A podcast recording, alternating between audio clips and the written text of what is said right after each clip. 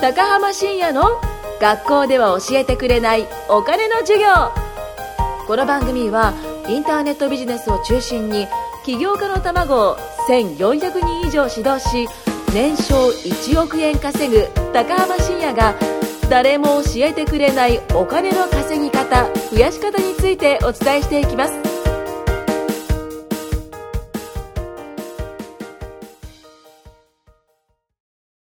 はい、じゃあ今回は始めていきたいと思います。よろしくお願いします。はい、よろしくお願いしまあす残り4話となりました。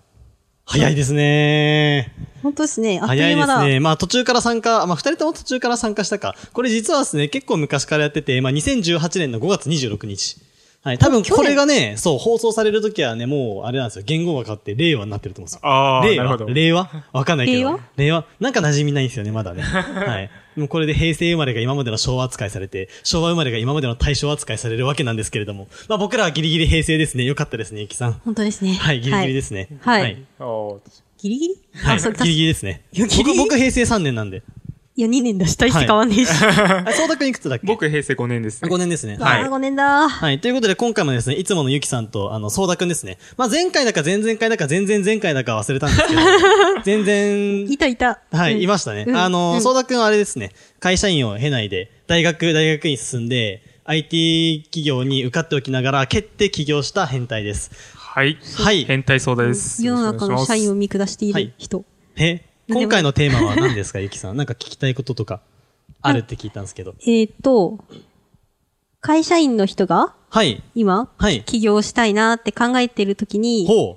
考えてたら考えてる人が、はいとりあえず何した方がいいのかなみたいな。何した方がいいのかな、なんて言えばいいんだ な会社員のうちにやっといた方がいいこと。あああ、あ、き起業前に会社員がやっといた方がいいこと、ああ、なるほどね。それを、会社員やったことない僕らに聞くんですね。確かに。 確かにね、僕もだっ確かてに学生から起業したんで、大学行って、大学院行って、僕はね、相田くんは卒業したっすもんね。はい、そうですね。はい、僕はもう途中でね、辞めちゃったんで、1年生でバイバイって感じだっ たんで。そう、会社員やったことないけど、それを聞きたい。はまあそうですね。なるほど。はいはあすごい無茶な注文ですね。そうですね、無茶ぶりきましたね。なんでさ、そうなる のおかし中いだ華、ろ、こ中れ。華料理屋行ってパンケーキくださいぐらい、ちょっとなんか違うかなと思うんですけどい。や、ほら、シンさんならもはういそれぐらいね、浅めじまいですよね確。かに。まあそうですね。はい。あ、まあもちろん知ってますよ。あのーまあ僕は会社にやってないですよ。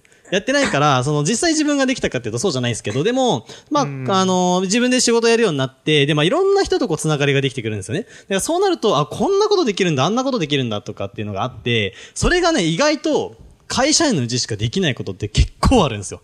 羨ましい。なるほど。そう。あの、起業してる僕も、まあ、二人もそうですけど、そんな二人に言うのもなんなんですけど、会社員ってめちゃくちゃいいんですよね。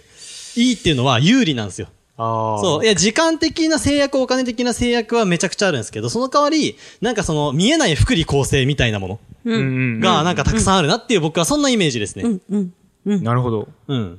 例えば。例えば、そうですね。まず代表的なのは、もう、社会人といったら、社会的信用ですよね。まあ、これがまずでかい。信用がでかい。まあ、これはね、聞いたことある人もいるだろうし、僕も前のポッドキャストとか、あとまあ YouTube の動画とかね、まあ本とかでも書いたかな。まあいろいろとあるんですけど、もうね、会社員はそれがでかいっすよ。そうですね。そうっすよ。まあ、カード作ったりとかですかそうね。そうう。そう。例えばクレジットカードとかで、えっと、あれ、ゆきさんって会社員の時にクレジットカード作りました会社員の時に1枚だけ持ってて、辞めてからはい、ビジネス始めたんで、うん。あのー、まあ、ですね、ビジネスは、あ会社員のう大体、大ち体分にか、ったっ す。ちなみに会社員の時に作ったカードって、なんか、枠どれぐらいでした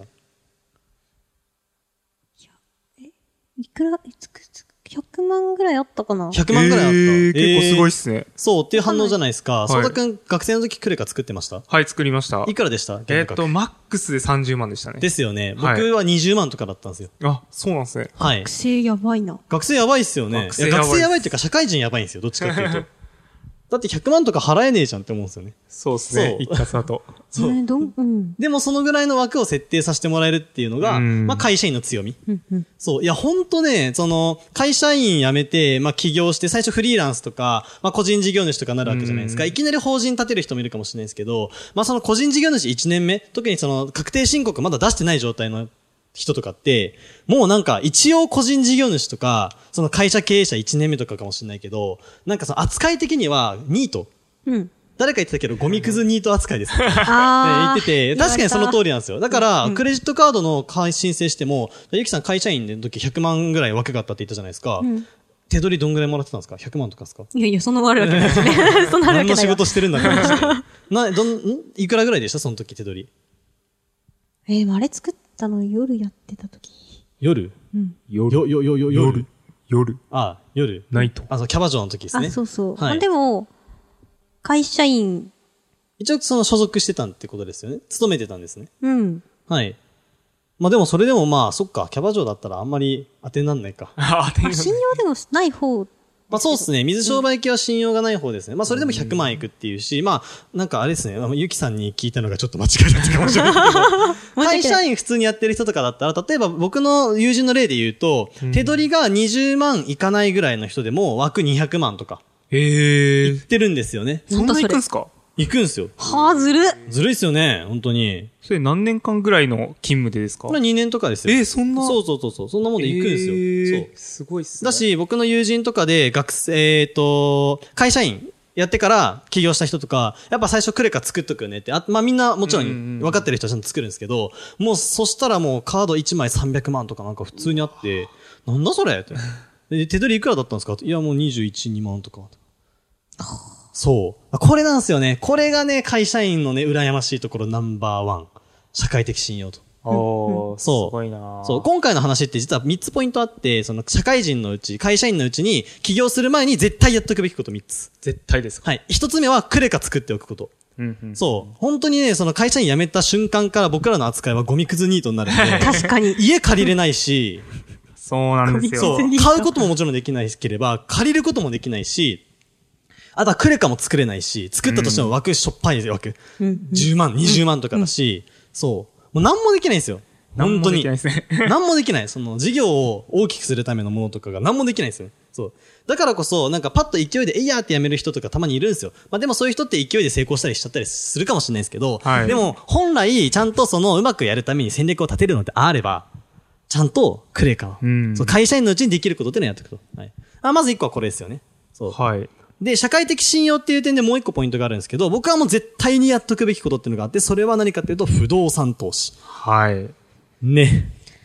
もうね、もうね、羨ましいしか出ないっすよ。羨ましいっす よね。悩ましい っすよ、もう。相田君不動産って結構、んうん、わかるえっと、話には聞いてるか。話には聞いてる。はいはい。まあ、ちょこちょこ知識あるぐらいですね。なるほどですね。はいまあ聞けば聞くほど羨ましいと思うんですよ。はい。そう、不動産はね、これなんか、あの、僕もよく最近かかってくるんですけど、あの、不動産買いませんかっていうね、勧誘の電話。若いねあるんですよ、絶対。その会社員には。そう。でもね、まあそういう、あの、業者から買っちゃダメですね。絶対に。その、あっちから勧誘してくる業者とか、うちはこれしか取り扱えませんよっていう業者から買ったら絶対ダメで、まあなんでかっていうと、はい。不動産投資って、まあ、会社員のうちしかできないこと。これも社会的信用を生かすんですよ。で、まあ、不動産でかいじゃないですか。だから、融資借りて、その、まあ、ローンですよね。ローンを引っ張って、そのローンで不動産買うんですけど、その引っ張れる額によって、うんどんな不動産買えるかって違ってくる。ああ。そう。しか、も、もっと綿密に言うと、その人がどこで働いてるかとか、あとはその地元がどこかとか、そういったストーリー。その人のそのストーリーによっても、実は借りられる、あのー条件って変わってくるんですよ。ストーリーまで大事なんですか実はね。ええ。作れはないい。知らなかったっすね。作れはしないですね。例えば、その、よく話に聞くのが、えっと、地方銀行うんうん。の、えで、例えばじゃあローンを組みますと。じゃあはい僕が、えっと、そうですね。じゃあ秋田銀行っていうところがあって、まあ実際あると思うんですけ ど、秋田銀行で、じゃあ秋田に、えっと、いい物件見つけますと。地方で氷回りでうんうんう、んまあなんかちょっと客付けもできそうだというところがあって、じゃあ秋田に、じゃあ秋田銀行がまあ地銀で強いから、そこから融資引っ張りますってなった時に、あの、じゃあ何のためにやるんですかって言って、まあ投資用の不動産買うためですって、あんまり表向きに言うと良くないって言われてて、そう、もちろんそれはあって、あいつは、あっちは分かってると思うんですよ。銀行側はね。はいそうでも、そこに対して、じゃあ僕仙台出身なんで、じゃあ仙台銀行とか七十四銀行ってあるんですけど、まあそこに対して、じゃあ、あの仙台でいい物件見つけました、買いますってなった時に、最後面談ってあるんですね。銀行からお金借りるときあーその銀行の支店長との面談とかがあって、へーあその時は相手もね、その銀行も人間なんで、銀行にいる人もね、機械じゃないんで、あ最後はやっぱその支店長のその指先一本というか、まあそこで決まってくるわけなんですよ。そう。ってなった時に、いや僕は地元が仙台で3.11の時に家を失う悲しみをもうあの味わいましたと。で、今でもそういった人がいて、僕はこの物件を買うことによって、この、 そう、あの、ここはすごいあの狭いかもしれないけど、でも、さあの、すごく安い家賃で提供することによって、今仮設住宅に住んでる人とかに対して、まあ、広告とかもちゃんと打ってね、あの、住宅を提供したいんですみたいなことがあると有利だっていうのは聞いたことあります。あーそうストーリーですねそういうストーリーかな。そうる。まあ、人間なんで、相手は。はい そう。なるほど。そう。交渉力ですね。交渉力というか、まあ、そこのね、ほど。まあ、う感ま情にく。訴えるとかまあ、そういうことですよね、そそうっ。ち側ですかねって。いうのがあるんですよね。そうう。んで、本当にね、これやってるかやってないか、マジで差がついて、例えば、うちの親父の話なんですけど、うちの親父は、まあ、特別国家公務員だったんですよね。まあ、自衛官。あはあ、い特別なんだ。そう、特別国家公務員って言われてて、で、まあその不動産投資できるような属性ではあったんですよ。で、正直、まあやらなかったんですね。やらなかったというか、やれなかったというか、まあ知識もなければあ、ーそう、気づいた頃にはもう時すでに遅し。ローンが借りられないような状態。そうう。んでも、今だからわかるけど、じゃあ、うちの親父が働き盛りの頃の年収考えて、で、不動産、掃除の状況とかで不動産投資やるってなったら、大体年間で5、600万の不労所得は作れたんですね。ええ、そ資ん産、資産数億、年間5、600、ああ、いけるっすよ、全然。だってほぼ同時期に同じ条件でやってる人が1000万いってるんで。な。ああ。そう、普。通にいけたんですよ。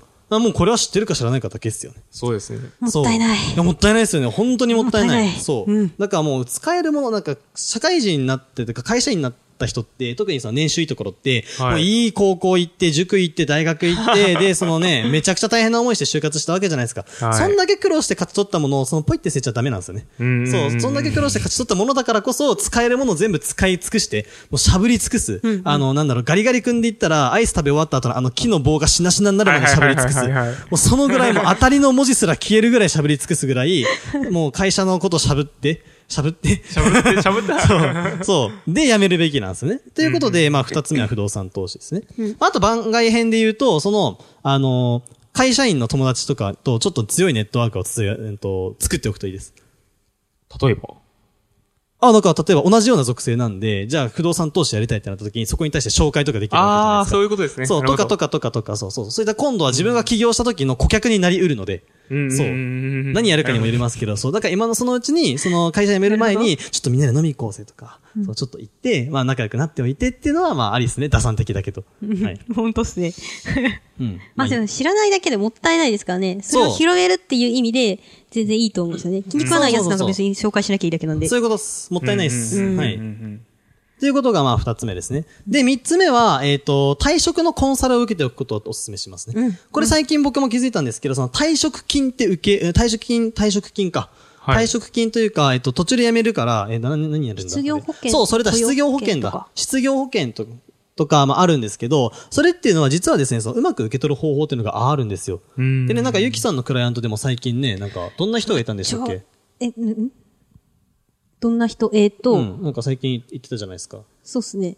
え、もうめっちゃ羨ましいっすよね、普通に。うんやシめン、さん聞いた聞いた聞いた聞いたとかって言って、なんか言い出して、なんだろうと思っえたら。やめ、やめることうんが決定してて、で、うんその、えっ、と、しほ、なんだ、コンサル、その保険を受け取るためのコンサルをやって、うんじゃあ月に2年間、うんどんぐらいもらえるのかなっていう話を、は聞いたら、はい。なんと、うん。月30万ももらえるらしくて、不労ですよ、不労。なんもしなくて月30も万 ?2 年間、ずっへえ。と、月30万ももらえるらしくて、もう何もしなくても30万。うんまあ、その間に、あの、もちろんね、うんあの、ちゃんと、その、なんだ、自分でビジネスをするスキルとかつけなかったら、まあ、その2年以降はお先真っ暗なんですけど、はいはいはい。その2でも二年年もあれば、あったらさもう十分ですよ2ね。年あって、軌道に乗せられないってなったらだいぶセンスないからまた会社員やった方がいい。いや、つかもうそれ普通にやってないだけだと思うから、うちゃんとしたやり方でやってれば2年もあれば楽勝なんで、 30万手元に入るんだったら、まあ最高普通に死なないっすよね。いやしないしないめっちゃ羨ましいんですけど、それ。うその人、年齢が55で、 55あのご家族もお持ちで、でも、月30で、んまあ、その、ね、自分が一応見てるんで気になってたんで、うんうんまあ仮に、物販とかで、んその利益ゼロでも生きていけます ?2 年間って言ったら生きていけますって言ってるんで、ほうん。もまうあそりゃそうだよね。うんもう、ほんと、まあ、こ変っなち贅側か沢らししたならければ。はいうん安心ですしね。確かに。そう。まあこれを知ってるか知らないかとか、やるかやらないかだけで、結構な差がつくんですよね。差つきすぎっすよね。うんもう安全牌めっちゃ言ってるから、そまのあ人確かに安全。もう安全でしかない。まあ、そこに甘んじないでほしいっていう気持ちはあるけ ど。あ、まあでも彼は大丈夫です。あの、年齢があるからはいとか、家族があるからとか、その先のことをきちんと危機感持ってやってる人なんでうん、うんうん。で、連絡もしないとかそういう人だったら私も心配ですけど、はいはいはい全然連絡もするうし、んうん。何にも心配はないですね。何にも心配はない。何にも心配してない。何にも心配してない。何にも心 配、もはやもう、ちょっと多分あっちからすると心配してほしいと思いますけど。あでも一個心配してるとしたら、まあその人がちょっとこう、なんか、ちょいちょい自分を追い詰めるタイプなんで、まあそこだけ気をつけて追い詰めめるド M? 違 うわ。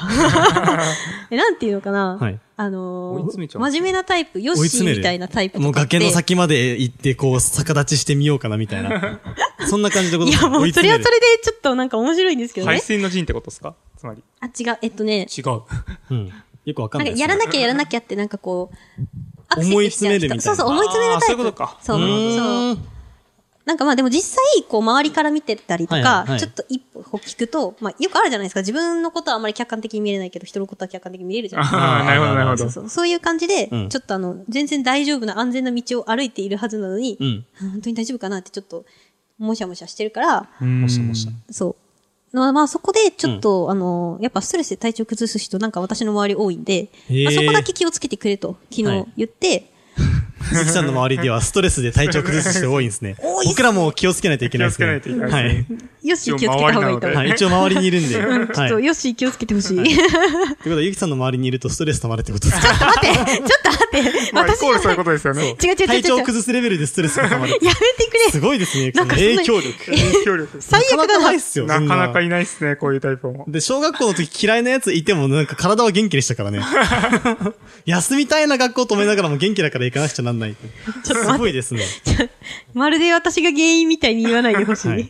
まあそんな感じで、まあ3つですね。まあその、もうそろそろ時間来たんで、次あの、まあまた次回なんですけど、まあ次回はちょっとね、もうちょっと不動産の話について少しだけね、深掘っていこうかなと思いあまあ、す。いいですね。はい。ということで今回は以上になります。じゃあストレスのゆきさんお疲れ様でした。違うお疲れ様わ。ですお疲れ様です。今回も高浜深也の学校では教えてくれないお金の授業をお聞きいただきましてありがとうございました番組紹介文にある LINE アットにご登録いただくと無料面談全国どこでも学べる有料セミナー動画のプレゼントそしてこのポッドキャストの収録に先着で無料でご参加できますぜひ LINE アットにご登録くださいそれでは次回もお楽しみください